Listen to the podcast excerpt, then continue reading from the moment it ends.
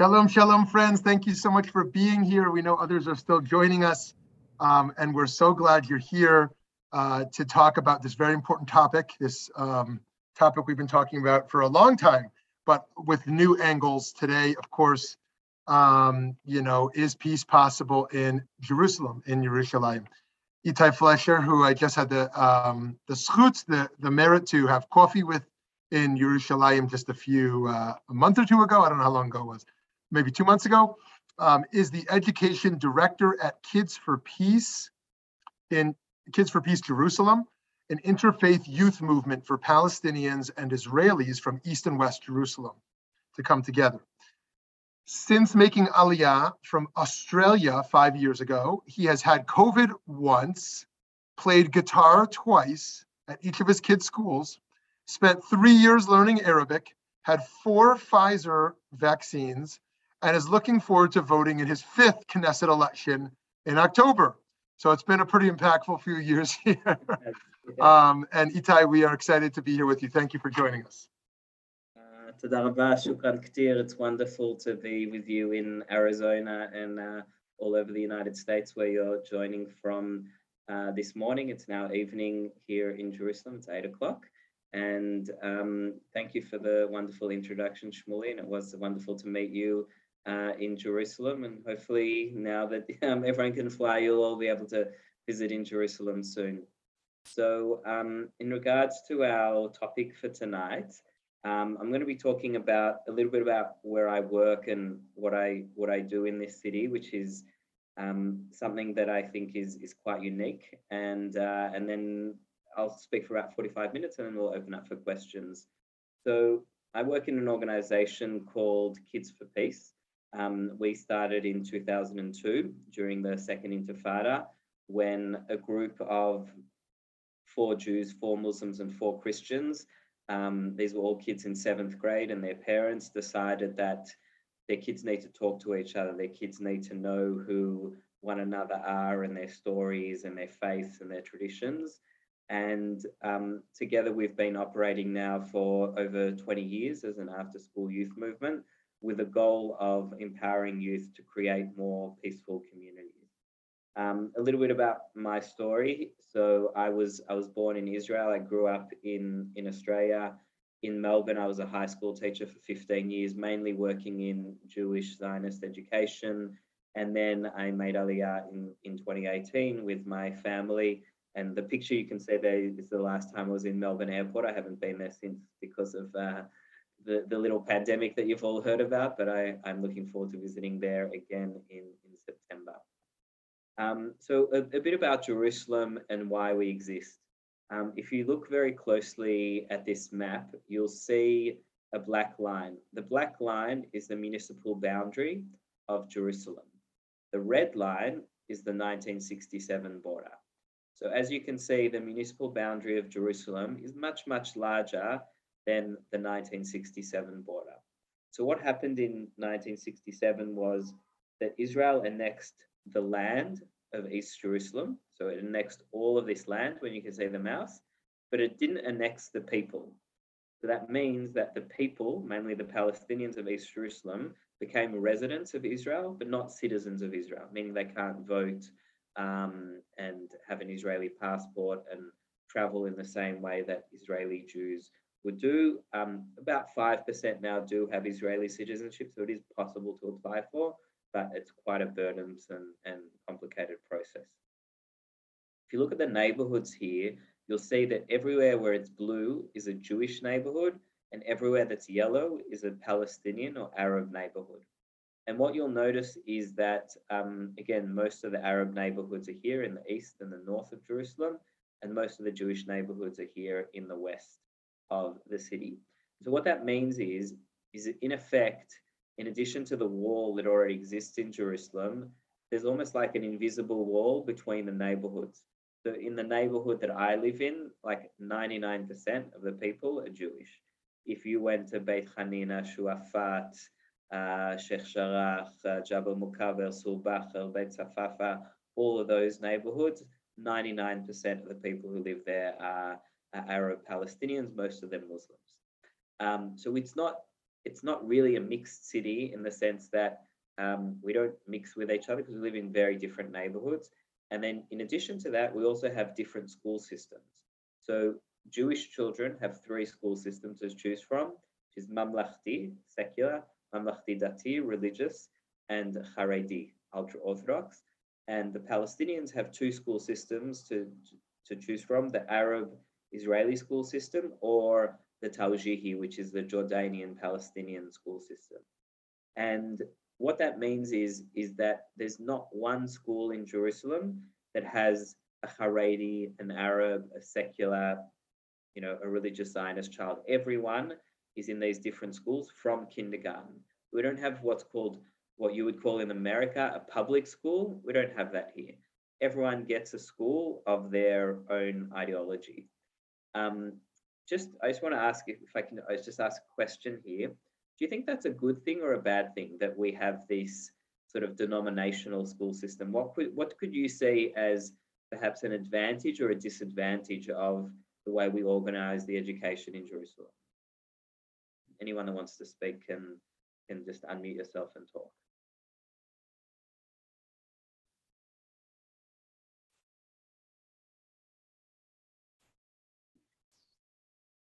Yeah, uh, uh, Aj- Ajalia, yeah, Okay, okay. Um, uh, it didn't work out so well for the US. yes. it didn't work out so well for us. Uh, that's just to throw that out there. Yeah. Okay, thank you. Any other thoughts about the way we structure our school system here? Judy, yeah? Yeah, you get acculturated in your own culture, but you don't have the chance to really get to know your your age peers and to Right. exchange ideas. So, so if I'm Haredi, it makes me more stronger in my Haredi beliefs. If I'm a secular Jew, it makes me more stronger in my secular beliefs. But it leaves me sort of with very little knowledge or awareness of what other children believe, what they watch on TV, who their friends are, all of that sort of thing is missing because I don't grow up with them. They don't live in my neighborhood. And it's also very easy for me to hate them because I don't know anything about them. Um, so with with that in mind, and keeping this sort of map in mind as well, um, we I want to I want to explain what we do at Kids for Peace. So we try and be a place where all of these different identities can come together. So we have over 150 kids from age grade six to 12 um, come to our bi-weekly meetings.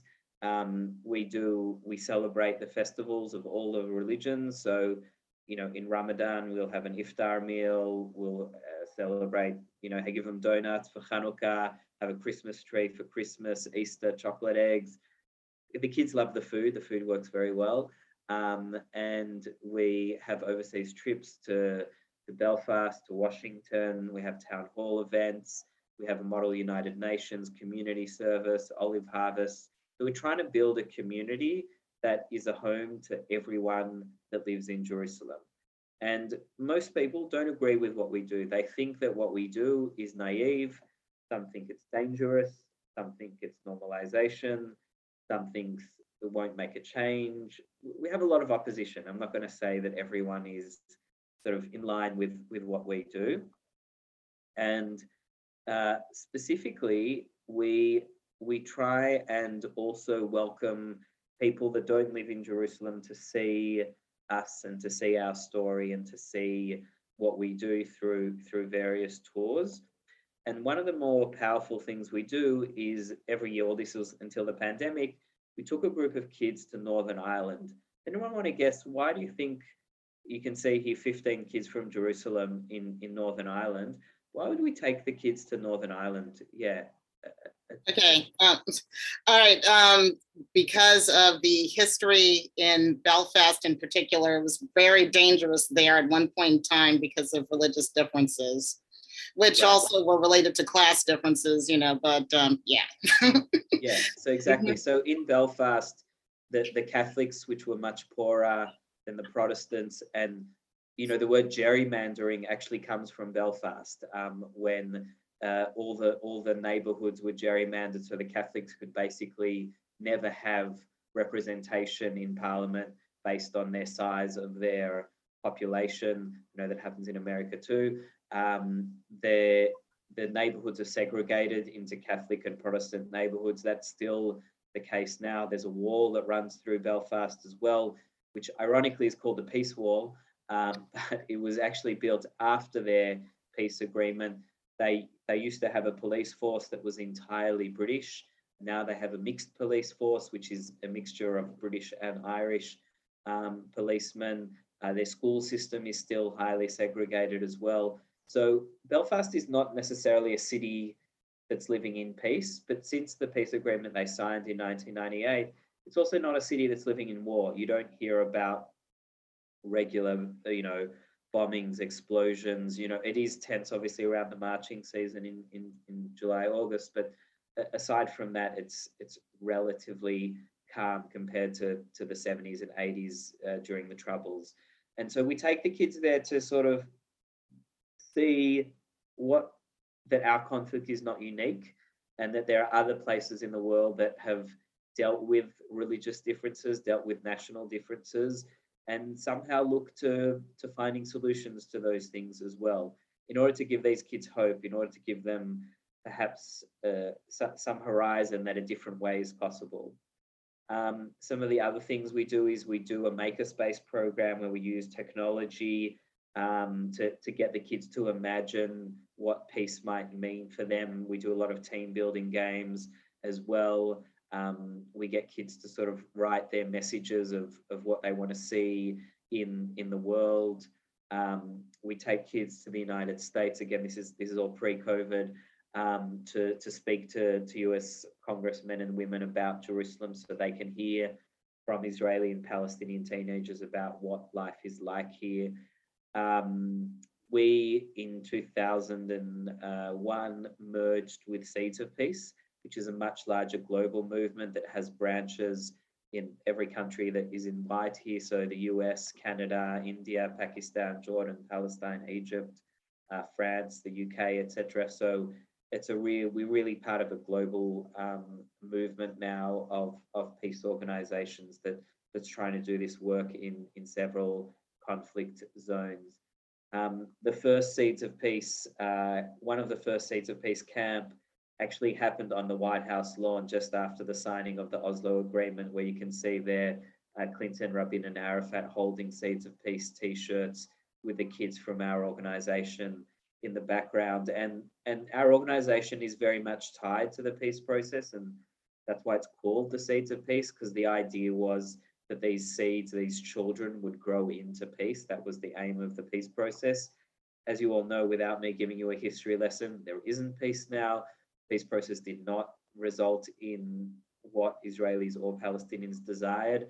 I'm not going to go into why that happened because that's like a whole other topic. But um, on the one hand, you could say Seeds of Peace was a failure because the movement, the change that we were trying to bring didn't happen. And, and, and some would even say the situation now is even worse. There's more hatred, there's more violence. The, the likelihood of peace is not on the horizon at all. There's there's no negotiations happening between Israelis and Palestinians. It hasn't happened for for several years now. And so a lot of people say, well, why have a peace organization when you live between two populations that clearly aren't interested in peace? They're interested in the status quo for, for various reasons. Um, and I, I refuse to accept that, maybe because I'm an optimist, maybe because I'm an educator. And I really believe in the power of, of education and of dialogue. So what you can see in this picture are, are Jewish, Muslim and Christian children sitting in a circle and talking to one another about their faith, about their schools, about their history, about their narrative, about what's important to them in life, about their fears, about how they deal with racism, about how they deal with inequality, about how they deal with things that are not right in the world and they're having very honest conversations. We do this in a fun way obviously. The, we have games and we have cards and we have videos and all sorts of techniques to get them involved in in these meaningful conversations. But what they do at kids for peace is really experience for two hours a week what peace might look like what what might jerusalem feel like when we aren't segregated when we aren't separated by language, when we aren't separated by nationality, and it gives them an opportunity to, to have these very real conversations. This is our um, full education program. Um, and you can also see in the picture there an iftar meal during Ramadan, where for a lot of Jews it was the first time they'd ever celebrated um, uh, the breaking of the fast, which is traditionally done on Ramadan. Um, so, so let's look at now why there isn't peace. Um, there's lots of theories to this, but I want to share something that I, I, think you probably won't hear from other people, but it's something that I've really come strongly to believe. So, um, when when John Kerry, um, who was the former U.S. Secretary of State, he spent think about eight years shuttling between Israeli and Palestinian leaders doing negotiations. And when he ended his term in, in 2016, um, he wrote a he wrote an article about what happened in all these negotiations. He said something that I, I found to be very true. He said, in the end, I believe the negotiations did not fail because the gaps were too wide, but because the level of trust was too low. Both sides were concerned that any concessions would not be reciprocated and would come at too great a political cost. So, what he's saying there is ultimately all of the issues Jerusalem, borders, water, security, airports, all of those things we have solutions to all of those things. Everyone kind of knows when there's a peace agreement what it's going to look like, give or take, you know, five or 10%, but we all know that. Why don't we sign on the dotted line? Because we don't trust one another. We think that the other person is lying. We think that the other side is not going to be fair to their side of the agreement, or their population won't let them uh, carry out the things that they've promised. And there's good reason for that. You all know of the of the Rabin assassination after he made peace with the Palestinians. You all know of the Anwar Sadat assassination, the Egyptian leader, after he made peace with the Israelis. So, you know, we have a track record of um, peace being a very risky thing to do in the in the Middle East. Um, and the the organization that I'm part of, Kids for Peace, we're part of a wider organization called ALLMEP, the Alliance for Middle East Peace of 160 different peace organizations So that what we're trying to do is essentially build trust.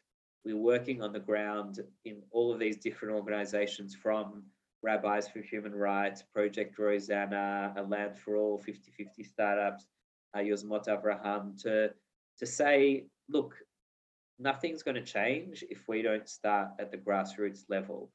Um, I often compare it to the LGBT struggle. You know, to be out and LGBT in the 1970s was probably really, really hard to be out today, not in every state in America, but in most states in America, sure is much, much easier because so much work was done in the grassroots to, to show people this is not something you need to be afraid of.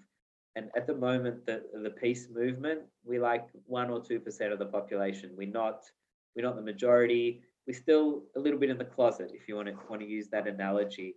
And what we're trying to do is we're trying to change that. Um, this was a survey done by ALLMEP, and they found that 90% of Palestinians do not trust Israeli Jews, and 79% of Israeli Jews do not trust Palestinians. So you can see huge, huge numbers on both sides just have a deep distrust of the other side because of the pain that we've caused one another.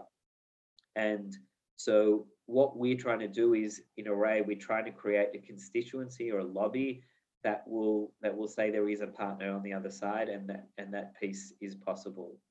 This is another survey that I want to show you before I open up for questions. So there was a survey that came out this week and it asked how how much do you support a two-state solution? Usually this number is about 35, 38% on the Palestinian side some reason this month it was much lower. It was 28% on the Palestinian side. But on the Israeli side, it sort of hovers between 40 and 42%, but the last survey I saw was 40%. So the, vast majority of Israelis and Palestinians don't support a two-state solution. And there's various other solutions as well that they support even less. Um, but here's something interesting. Um, the survey asked Israelis and Palestinians, what could we do to make you support a two-state solution more. So for Palestinians, they said if Israel acknowledged responsibility for the creation of the Palestinian refugee problem, the number jumps up to 60% supporting a two state solution. Another one they asked was if Israel acknowledged the, the historic religious links between Palestinians and historic Palestine, support for a two state solution jumps to 66%. The same thing on the Israeli side. If Palestinians recognize Israel as a Jewish state, support jumps to 59%.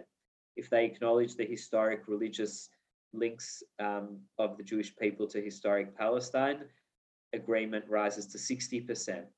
Um, if Jews who left homes and property in Arab countries are compensated for their lost assets, support for a peace agreement rises to 63%.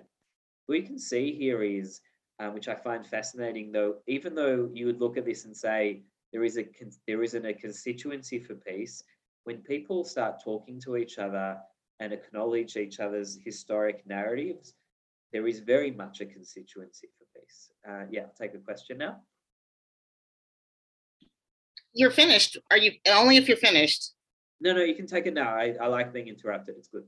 Oh, okay. Sorry. All right. I was just thinking about this. So I taught, um, and please no one, they, these kids were good. They're good kids. They weren't trying to be offensive or anything. But Yeah. when I was teaching um, a history of racism class, um, like, you know, last, this past semester, they're, these kids trusted me enough to say that um, their only um, idea for how any kind of forward movement could happen is if the over 40 crowd died. Yeah. Um, there was that level of frustration. Now, I'm over 40 and they felt comfortable telling me this, though, and I didn't take offense to it or anything like that. But they, it was pretty much like they wanted us to just, we were going to have to die in order for anything. Could you speak to that a little bit? Maybe. Yeah, so here it's the opposite. So in Jerusalem, the majority of the population is under 30. So Jerusalem is essentially a city of children. And I've seen surveys that compare views of children to adults. In this case, children are far more nationalistic than their parents. So it's the opposite trend. Um, Okay. kids are actually in this case because of what they experience um, again i won't go into everything that happens because again that's a whole other lecture but because of things that happen in jerusalem often kids tend to be less likely to believe in peace than their parents yeah. Thank you. uh, judy Yeah, it was that I see that there's um, there's a question about Jews who left homes and property in Arab countries Mm. uh, seeking compensation raises support among Israelis. But Yeah. did anybody ask the question of the leaving homes and property in Israel proper?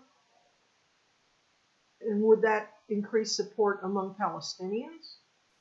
Um, yes, there, there was a question. I, the survey had like 50 questions, so I didn't put all of them in. But there, I- think from memory, I don't remember the exact wording, but there was a question about acknowledging the Palestinian right of return. And I think it was also, yeah, about 60% would be far more likely to support a, a peace agreement if that happened. Now, at the moment, if you look at what's on this slide, there's no consensus around this. So there's no Israeli leader that's going to Ramallah and is going to say these things. And there's no Palestinian leader that's going to come to Tel Aviv or Jerusalem and say these things. Like we are, I'm dreaming here. Okay. Like we're a long, long way from this because at the moment, saying these things is like political suicide. You know, it's it's basically saying I don't have a right to my country, and uh, and that just wouldn't be said today. But what I'm trying to say is that there is there is a power of acknowledging the historic narrative of the other. If you look at the Israeli anthem, Hatikva, the words are as long as the Jewish spirit is yearning deep in the heart with eyes turned towards the east, looking towards Zion, then our hope, the 2,000 year old hope, will not be lost to be a free people in our land, the land of Zion and Jerusalem. An equivalent Palestinian poem from Mahmoud Darwish um, says the following. Shmuley, do you want to read uh, this poem for me? Sure. We Palestinians suffer from an incurable disease called hope. Hope for liberation and independence, hope for a normal life where we should be neither heroes nor victims, hope to see our children go to school without danger, Hope for a pregnant woman to give birth to a living baby in a hospital and not to a dead child in front of the military control post. Hope that our poets will see the beauty of the color red in roses rather than in blood. Hope that this land will recover its original name, Land of Hope and Peace. Thank you.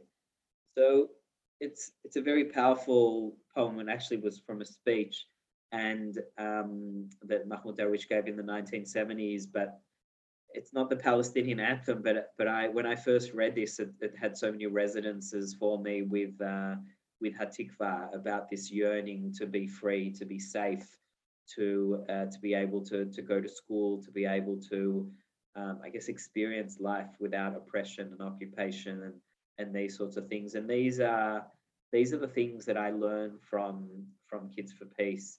And um, I think what we are trying to do in in our youth movement, in in the dialogues that we're having, is to allow kids to talk about the conversation that we've just been having now for the past half hour, to give them an opportunity to think about what does it mean to be an Israeli, to be a Palestinian, to not have perhaps the same rights as our neighbors, to feel afraid. Um, one story I remember once we took the kids to the Damascus Gate, and Damascus Gate is in East Jerusalem, and there's a lot of Israeli police there, hundreds, sometimes if not thousands. And we asked the Israelis, How do you feel when you see the police? And every Israeli said, I feel much safer, there's police around. We asked the Palestinians, How do you feel with the police? And they go, I, I feel much more unsafe because I don't know if those guns will be used on me. Um, that's really sad. You know, when you when you think of police, everyone should feel safe when you see police, not not just half the population. But we we have a police force in Jerusalem and Mishmar Gvul, the, the you know the military police, that's 95% Jewish. There's very very few Palestinians who serve in the uh, in the Israeli army, let alone Palestinians from East Jerusalem. Um, and so there's a problem of of safety. At the same time, there's a lot of Jews that will say, "I won't walk in East Jerusalem wearing a kippah and a tzitzit and a talit because if I obviously look like a Jew, I'm worried I'll be stabbed or or attacked or punched or harassed or something like that." So there's a real fear of going to the other side. There's a real fear of police. There's a real fear of not being in your neighborhood and then that generates a lot of distrust and and again what we're trying to do in kids for peace is to be an antidote to that and, and we're very small as i mentioned we're at best 150 people this year we're a bit smaller about 90 people but we're trying to give kids uh, a different voice a different uh, narrative that perhaps something else is possible so with that in mind i'm going to open now for for questions got a few more slides that I'll come back to at the end, but anything you want to say, agree, disagree, I'm really open to hearing everything. So maybe we'll start with uh, Toby. Thank you. Uh, from what I'm hearing, and tell me if I'm wrong here, but what I'm hearing is that the two-state solution is what what you're what everybody's looking at as as a possible solution to this. Um, I have a friend in India who's a historian, and of course, India and Pakistan, Bangladesh uh, have not been so successful. They have different issues, uh, some different issues, but they also have some that are similar. And of course, Ireland, uh, Ireland, the Republic, and I've been to all of those places and talked to people from both sides. And I, am curious, and I mean, I guess uh, Ireland is probably the oldest of the two state solutions, probably. So I'm wondering what what your feelings are about that, about the fact that there have been two state solutions in other places that have not been successful. And again, I acknowledge, and I yeah, British imperialism, yeah, you got that right. But that's it's the same in the Middle East. I mean, the, Brit, the British made the mess. I don't really care who made the mess. What I'm concerned with, like you are, I'm sure, is how do we unmake the mess? And I'm wondering if the two state solution is the only solution or if there is another one. Yeah, I may I to say something about Northern Ireland before I say something about Jerusalem. So in Northern Ireland, the, the 1998 uh, Good Friday Agreement, it doesn't create a two state solution.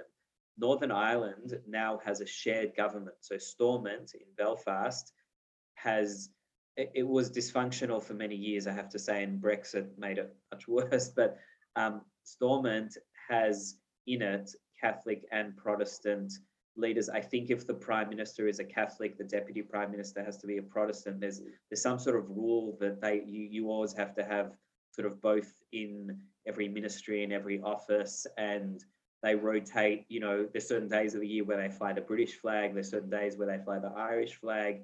Um, so what they've they've created in northern ireland it's a bit more like a one state solution in a way with a power sharing government. And what they've said is basically the big issue which is is ireland going to be united you know with with the with the ireland the republic or is going to be divided, meaning the British will control the northern part. They basically they didn't answer that question because that's the key question of the conflict. And what they've said is, in future, that question will be open for a referendum.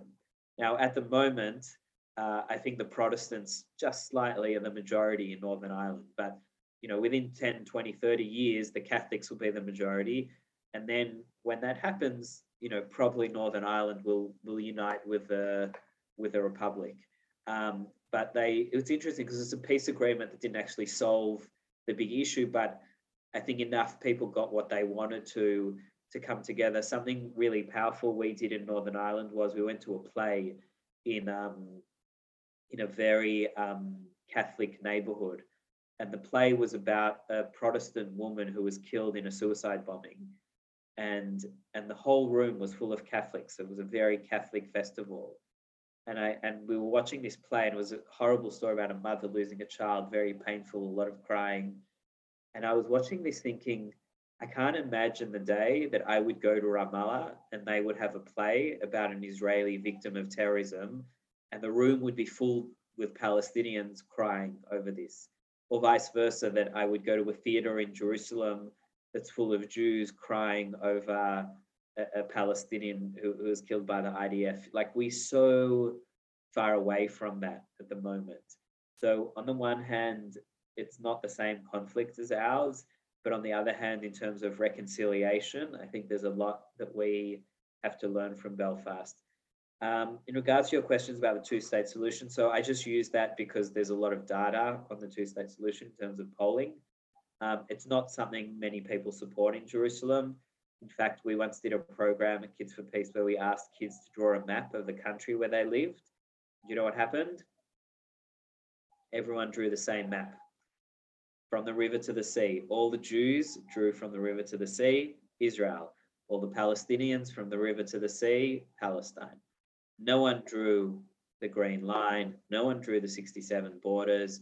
Everyone here um, Jerusalem's a pretty right-wing city among among the Jews, and it's very nationalist among the Palestinians.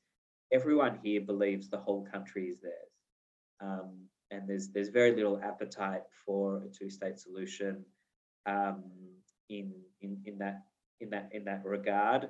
Um, there are other solutions that are not a two-state solution, which I can which I can go into, but um, I think um, I think for me, what's important is I know in the US, like a lot of political debate is about the two state or one state or federation or confederation. For me, it doesn't actually matter because for me, what's important is like I want to take my kids to school for them to get on a bus and for me to know that they're going to get home off that bus in safety. And a Palestinian wants to be able to walk around the old city without being asked for his ID and and essentially face violence if he doesn't respond to the question in the right way. Um, I, I want Palestinians to be able to build homes in East Jerusalem uh, without fear that settler groups will, will take those homes or knock them down.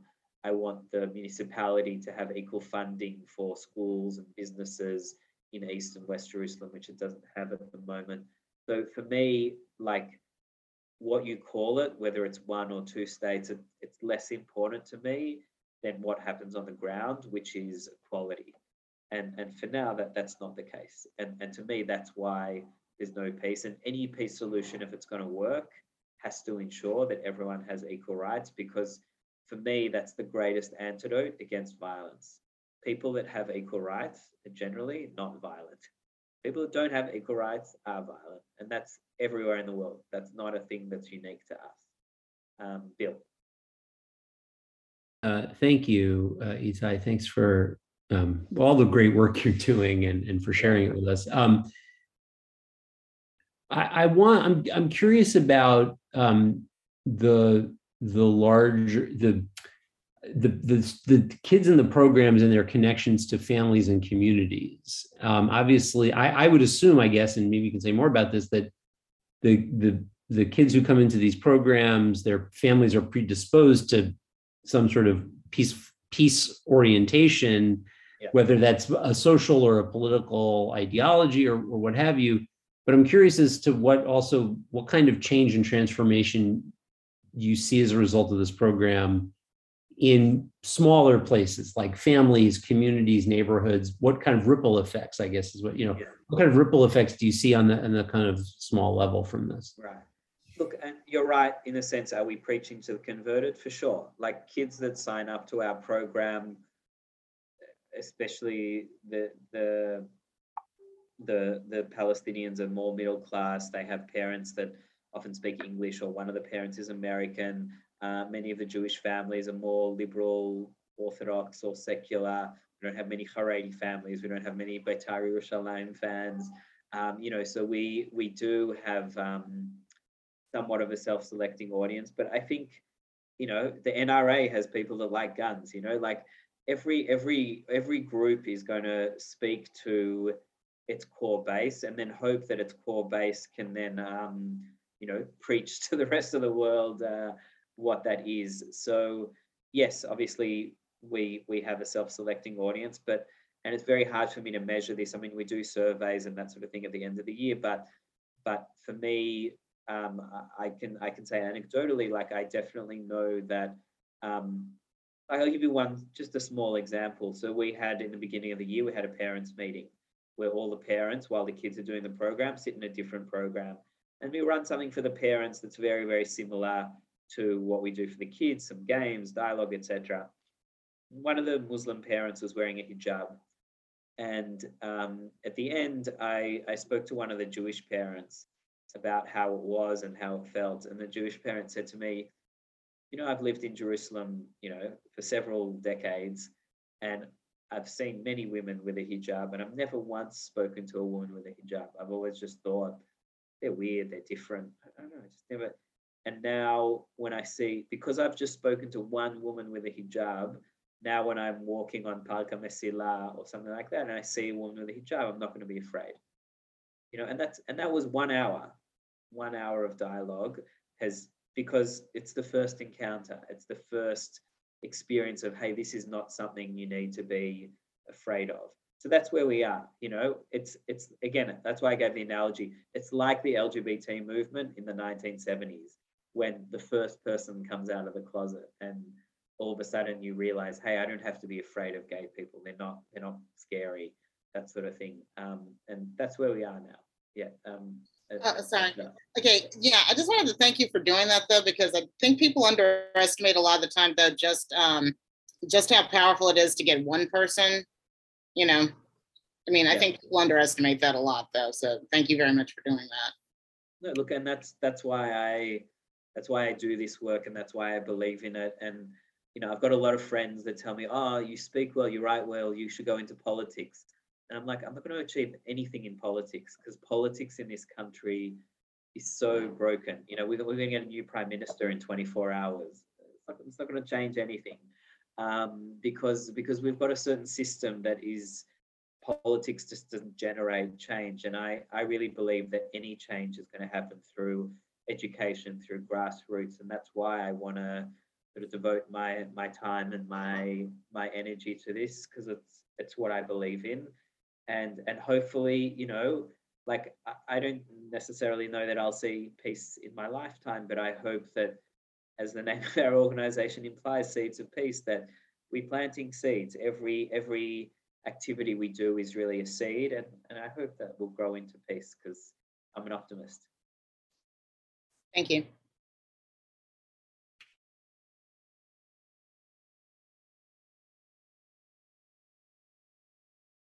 Any other questions before I, I've got a few other slides, but any anyone question, comment, something like that?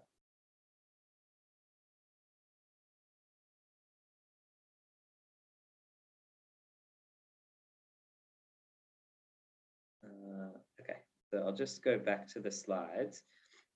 Um, something else that I found interesting was this. Uh, this is a quote from Khalil Shikaki, he's a Palestinian pollster. And he said the following The people are not taking the lead to demand progress from their leaders. Public opinion in both Palestine and Israel is therefore not an impediment to an agreement, but it will not drive one forward without a significant change of circumstances.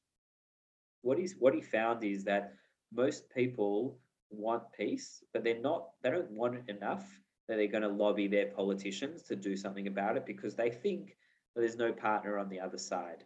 And um, I really like this quote from uh, Barack Obama, who said in 2013, said, and let me say to you this as a politician. I can promise you this political leaders will never take risks if the people do not push them to take some risks. You must create the change that you want to see. ordinary people can accomplish extraordinary things. I'll give you another example of this, of how political change happens from the country where I grew up in, um, which is Australia. Um, has anyone here been to Australia before? No? Okay. So it's basically like America, but without Americans and, um, you know, kangaroos, koalas, that sort of thing. So when I was 18 in 1996, we had this terrible mass shooting uh, in Port Arthur in Tasmania. And, and 33 people were killed um, in, a, in a museum by a man with a mental illness.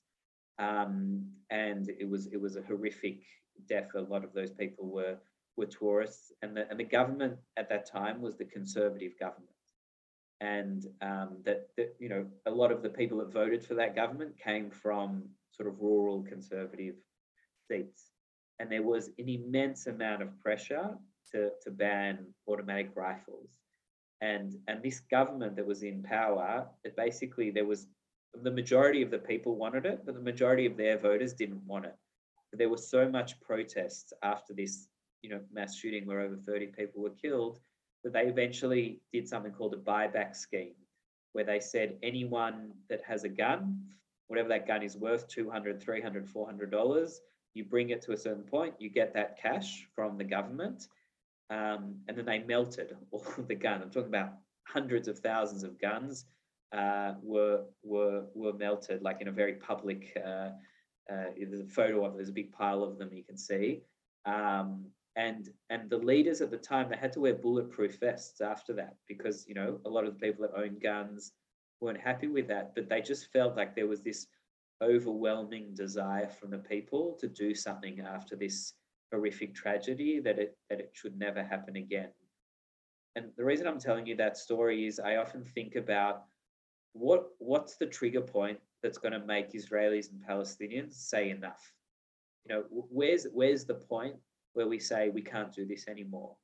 And I don't know where that is because we've had dozens of wars, suicide bombings, attacks, children being killed, knives, stabbings, you, name it, like bus bombings, like where where's the point where we say enough, I, I can't do this anymore and I want change because I think the cycle we're in at the moment is one where often when something bad happens to us, we feel like we need to use more force. So, so Palestinians feel like Israel's done something bad to us. We need to find more rockets. We need to we need to stab or kidnap or kill someone. And, and Israelis feel like they're firing rockets at us. We need to flatten Gaza. We need to we need to, to knock down entire buildings. You know, there's often a sense of when the other side causes me pain, I need to cause them more pain. If I cause them more pain, then I'll win. And, and I understand because revenge is a very natural emotion and it's very hard to tell someone who's lost a loved one that revenge is wrong. I thankfully haven't lost a loved one in this conflict and Dala El, I don't plan on losing a loved one. So I don't know how I would respond, but I, I, think we need we need to somehow find a circuit breaker that says that sharing this land, even though we might not get everything we want, is preferable to fighting and dying for this land forever. Itai, I have a question for you. How, how, um, how do you think about the bridge between the micro experience with kids from East and West Jerusalem into kind of a macro worldview? That is to say, so you try, we try to address the dehumanization um, through these face-to-face encounters, but then it, the system is still evil, right? The, the, the enemy system is still evil. So how do we move that fr- from, from the psychologically from the micro to macro, like uh, on, on, in- in your pedagogical approach? Does that make sense? Yeah. So this is the hard thing. Like we deal with children. Like our kids are 12, 13 years old. They're not politicians. They're not going to demonstrations. They're not writing. They're literally kids. Um, there are other peace organizations that, that deal with adults and they do what I would call standard political activism, but we don't do that. Um, and, and we, because we feel like it's important for kids to have that exposure. And hopefully when they're adults, you know, they'll, they'll get involved in those organizations that do political activism. Um, I think the political activism is very important. I mean, one of my favorite organizations is called Omdim Beyachad or Naqef Ma'an in, in Arabic, standing together. Uh, their logo is purple, and, and they do a lot of grassroots Jewish Arab organizing on. Um, they recently had a successful campaign to raise the minimum wage to 40 shekels an hour, um, which actually got past the first reading in the Knesset. And that was a joint Jewish Arab thing that actually passed with Haredi and Arab votes um, because they were, they were trying to find an area where there's solidarity between Jews and Arabs. And as you know, in Israel, the cost of living is very, very high at the moment because of Ukraine and similar issues that makes it high in the US as well. And um, and so so that was a campaign they did. They're doing another campaign now on rent prices. Um, but to find areas where there is a common interest, healthcare is another one. The everyone wants good healthcare.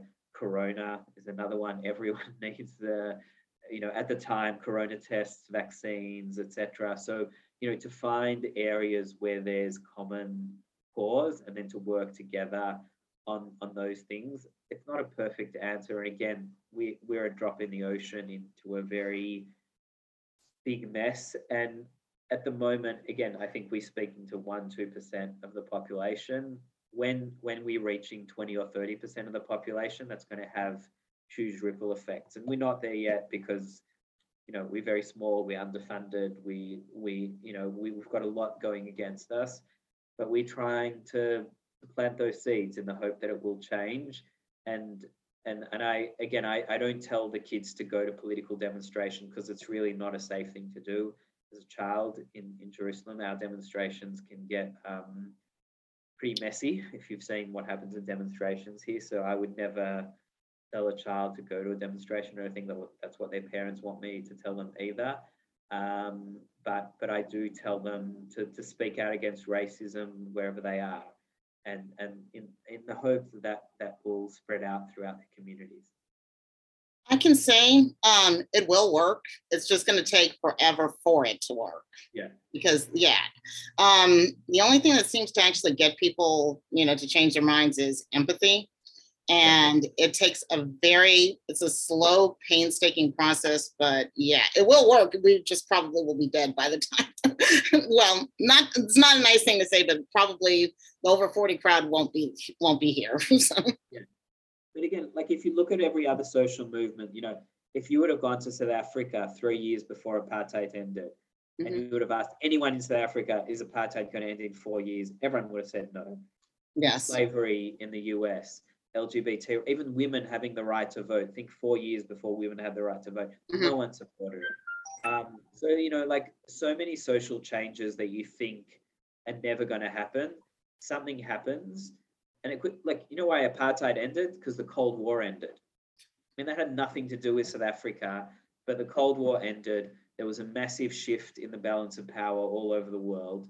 And that was one of the triggers to cause that that you know why Gilad Shalit was released from from prison by Hamas when Israel exchanged a thousand prisoners for him? Because of the social justice process, protests over the cost of cottage cheese.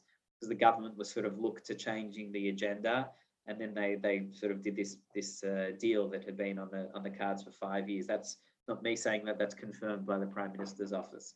Um, so you know, change happens. happens. those moments? Yeah, just Yeah. you never expect it. Um, Right.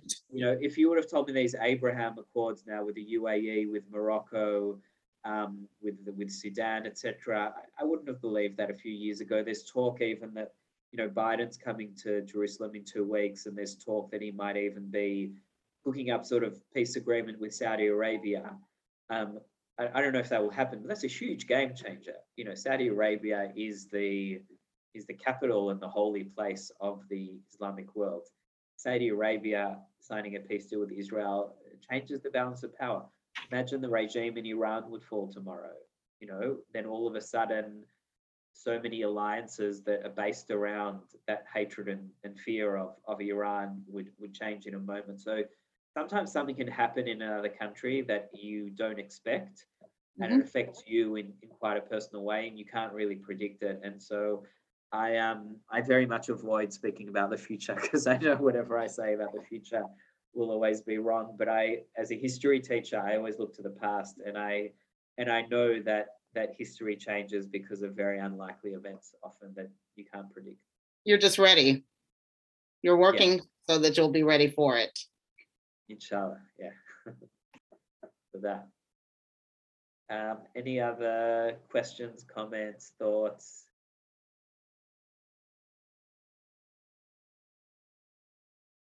Um, uh, Shmuley, I think you're on mute. You're talking. Thank you so much, Itai, for this uh, amazing uh, session and to learn about your work. and Open up uh, a window to this, uh, th- this, th- this world of what you're engaged with. Um, It looks like you're going to share a closing slide. Oh, good. There- There's your Yeah. contact info. Yeah, I just wanted to share a, a quote. I always finish every presentation with this quote. That when we're in Belfast, people in Belfast love to drink beer. Like, you know, they, they drink beer like we do Musaf, you know, it's like their favorite thing. And um, a lot of the pubs in Belfast have like different quotes and things on the wall. And, and we passed this pub, and I, I love this quote. It's called The Carrick. And the quote said, The nation that keeps one eye on the past is wise the nation that keeps two eyes on the past is blind. And I and I just felt for us at Kids for Peace, that's like a perfect quote to put on a t-shirt because in Jerusalem, we remember events that happened a thousand years ago as if they happened yesterday. And that causes us to hate and to fear and to, to clash over holy places. And and we often keep two eyes on the past and on the history and on all the wrongs that have been done to us by our enemies and and it causes us some some to be blind to peace and to the opportunity to live in a different way and i think what we're trying to do is to say let's keep one eye on the past about our jewish history and our jewish memory and that's very important but also keep one eye on the future as well for peace so um, yeah with that if you would like to support our work or stay in touch or visit us in jerusalem uh, that's my website. That is my email, and that's where you can find us on Instagram. I'm, I'm really grateful to Shmuley for this invitation uh, to join you tonight. Um, I wish I could be there in person, or you could be here in Jerusalem, but uh, at least we got to have this uh, conversation, and I hope you found it meaningful and interesting. And tell people that we exist. Most people don't know we exist, and it's important that people know that there is something like Kids for Peace in Jerusalem. So, uh, Thank you so much. And just to share, um, our, actually, our next three upcoming events are, are, are of some relatively similar themes. Uh, next week, we have Zionism and its critics with Dr. Sarah Yael Hirschhorn. And also next week with Professor Joshua Shanes, we have the battle of definitions. What is anti-Semitism and why does its definition matter? Um, and just after that, um, Corona exegesis, political cartoons, Jewish holidays in Israeli society. So hope you'll continue to learn with us um, each week. Have a wonderful day. God bless. Thanks, Itai. Thank you all. Um, and, and uh, Joshua Shanes and uh, Sarah Hirschhorn are both good friends of mine. So I um, I very much recommend uh, uh, um, yeah, seeing them and learning from them. They're very wise. Thanks so much.